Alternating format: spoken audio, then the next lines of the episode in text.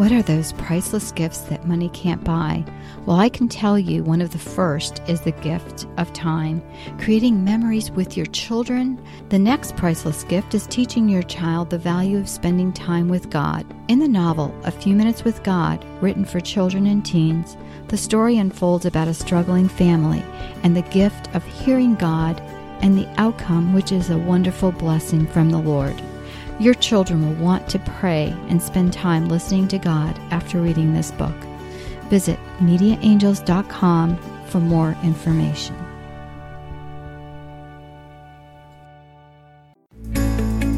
This podcast is a production of the Ultimate Christian Podcast Network. Do you want a more intimate walk with God? Are you tired of trying to hear God and hearing only silence? Each week, your host, Felice Gerwitz, is prepared to inspire you and equip you on your journey towards deepening your relationship with God. Listen, hear, and follow the Lord's will in your life, and you will be blessed.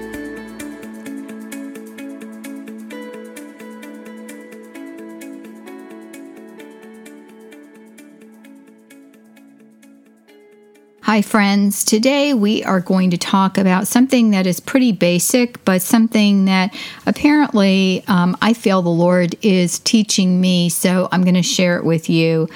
You can find today's episode, episode 107, Asking God, on the website at a few minutes with God podcast.com. Also, want to give a shout out to the sponsor today, which is Media Angels and the books A Few Minutes with God and One More Child. You can find out more information on mediaangels.com or purchase the books on Amazon. Well, Asking God seems to be a very basic premise, doesn't it? Thy will be done in heaven as on earth is a form of asking God in prayer to guide our life, and I do say the Lord's Prayer at least once a day. But is it that simple? Here at A Few Minutes with God podcast, as you know, we delve into the scriptures in a practical way, in a way that it is going to make sense to use in your life because I like to look at things simple. I'm always talking about simplifying and making things easier. And so many times we start the day with our to do list running in our heads and frantic with all the things we need to do each day.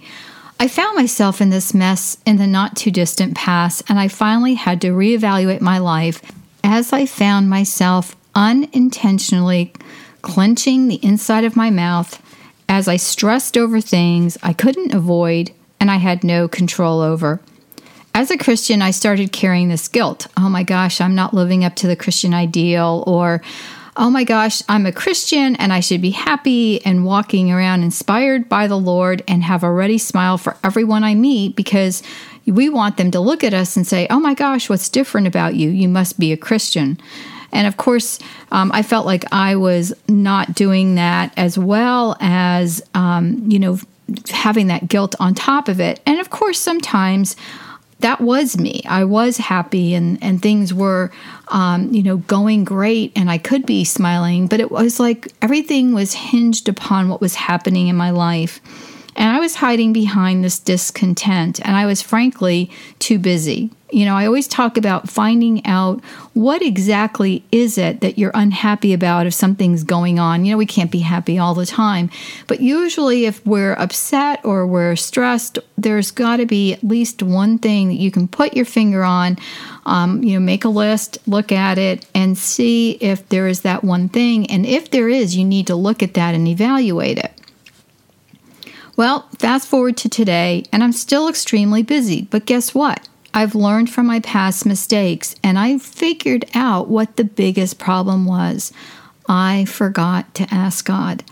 I forgot to ask God if I should take on the next big project. I forgot to ask God if I should implement the great idea I had about work. I forgot to ask God about the little things as well as the big things. And friends, you've often heard me say, pray about this or pray about that. And now I'm reminding me, myself, and you that it's necessary. We have to pray, we have to ask.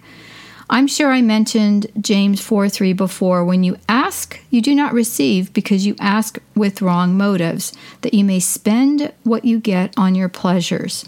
You know, I always told kids that if they want to um, ask God, you know, hey, Lord, can I win the lottery? That was probably one. Uh, you know, prayer request that probably wasn't going to get answered. It might, but more than likely not. But if you pray, Dear Lord, give me more faith, that was one he was going to answer. And so sometimes when we pray, we don't exactly hear an audible voice or have a light on this path that we can just follow and say, oh, okay, I know what to do now. But it's more of, you know, a feeling or a thought or some aha moment that we figure out. Recently, I was praying about an upcoming conference, and typically I do things online. It's really easy for me to host an online conference, but I really felt like the Lord wanted me to do this in person.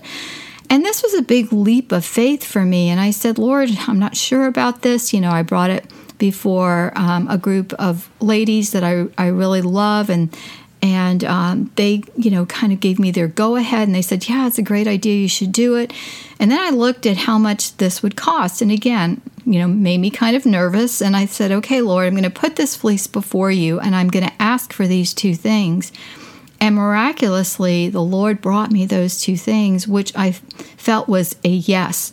Am i still nervous about it? Yes. It's more of an excitement nervous um, but it is something that I felt that the Lord wanted me to do. He wanted me to teach other people to do what I'm doing. He needs more of us. He needs more, you know, um, hands and feet that will go and spread his message. And so out of that came the Ultimate Christian Communicators Conference uh, that I'm hosting in, in Tampa, Florida in February of 2020.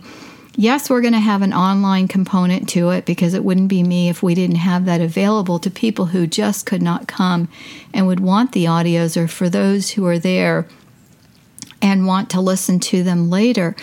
But for me, the biggest, you know, key was asking the Lord and getting a response in a way that I so didn't expect. In James 122 it reads, Be doers of the word and not hearers, only deceiving yourself. You know, we, I'm a talker, you know, you guys know that. But if we don't do what we recommend, then we're as bad as those who don't believe. Many people want to say that faith is a one time commitment to the Lord and a one time decision to accept the Lord with all your heart, put aside any of the slanderous ways of your past and and on and on you know and and yes i have given my heart to the lord i have committed myself to the lord i have um, you know done it in in many different ways throughout my life as a catholic and uh, confirmation where I confirmed myself to God as a young adult and also as a statement of faith, accepting the Lord Jesus with all my heart and soul. But many times, even after doing that, we can't just sit at home.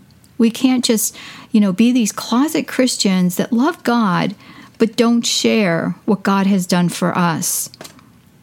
To some extent, we must walk in faith and do the good works that the Lord has prepared for us. Ephesians 2:10. For we are God's handiwork created in Christ Jesus to do good works which God prepared in advance for us to do. Then, and only then, can we say we are talking the walk and not walking the talk. James 4 7 through 8 is another wonderful, wonderful example of asking God. It says, Submit yourselves therefore to God, resist the devil, and he will flee from you. Draw near to God, and he will draw near you. Cleanse your hands, you sinners, and purify your hearts, you double minded. Friends, study James. Use that as your, you know, study guide for this coming week. There's so much wisdom in that book as well as the other books in the scripture and it is only, you know, the the time we spend in prayer and study that is going to help us to grow in our Christian faith. One other thing I want to mention, and I have done podcasts about this before, um, you know, just feeling guilty or, you know, having these horrible thoughts about, you know, how we're not doing more. These, these guilt thoughts are not from the Lord. The Lord doesn't give us guilt, He gives us freedom, He gives us love. I always laugh when people say Christianity is so confining. You guys have all these rules and regulations. Christianity is so freeing. We have the Lord Jesus Christ. Truthfully, we don't have to do anything else, but those of us who love the Lord want to do other things and want to learn and grow. Let's pray. Dear Heavenly Father, please remind us daily to ask you for our daily bread, our daily needs, and to test all things first through you. Dear Lord, we humbly come before you and ask that you use each one of us as you have called us to be lovers of the Word and to increase our faith each day.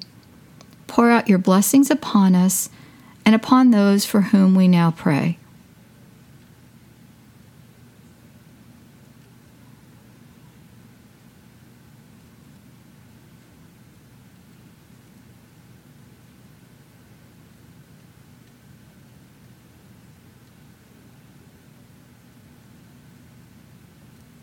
I praise you, Jesus, for every great thing that you have in store for us. And I pray this in your blessed name. Amen. Thanks for listening to the podcast, A Few Minutes with God. Please visit Felice on our website, a few minutes with God.com, and your podcast page on a few minutes with God podcast.com. There you will find the show notes for today's episode. This podcast is a production of the Ultimate Christian Podcast Network.